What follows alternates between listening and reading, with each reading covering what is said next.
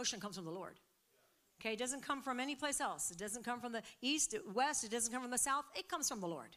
Promotion comes from the Lord, right? And so, you know, we everybody wants to be everyone wants to have promotion. They want to they want to be promoted, but are you willing to go through the process that sometimes is required in order for the promotion to come about?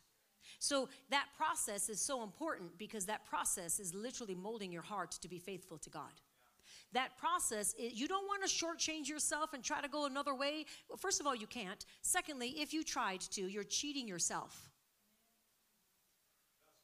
You're literally cheating yourself because who you are, the very character that God has given you, is being fashioned in the fire.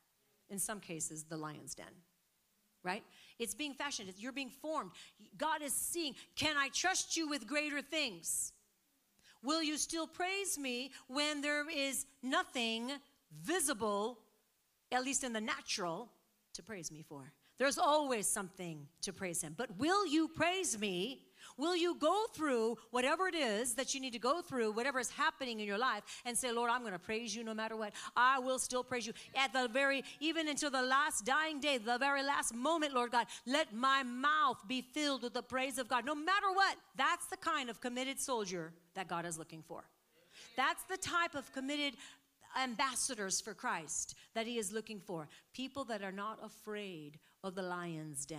They're not afraid of the fires. They're not afraid of the persecution. They're not afraid of naysayers. They're not afraid of what's happening or what could happen or what they say might happen. Instead, they keep their eyes on Jesus and they know that God is so good, He is faithful. I will give Him praise.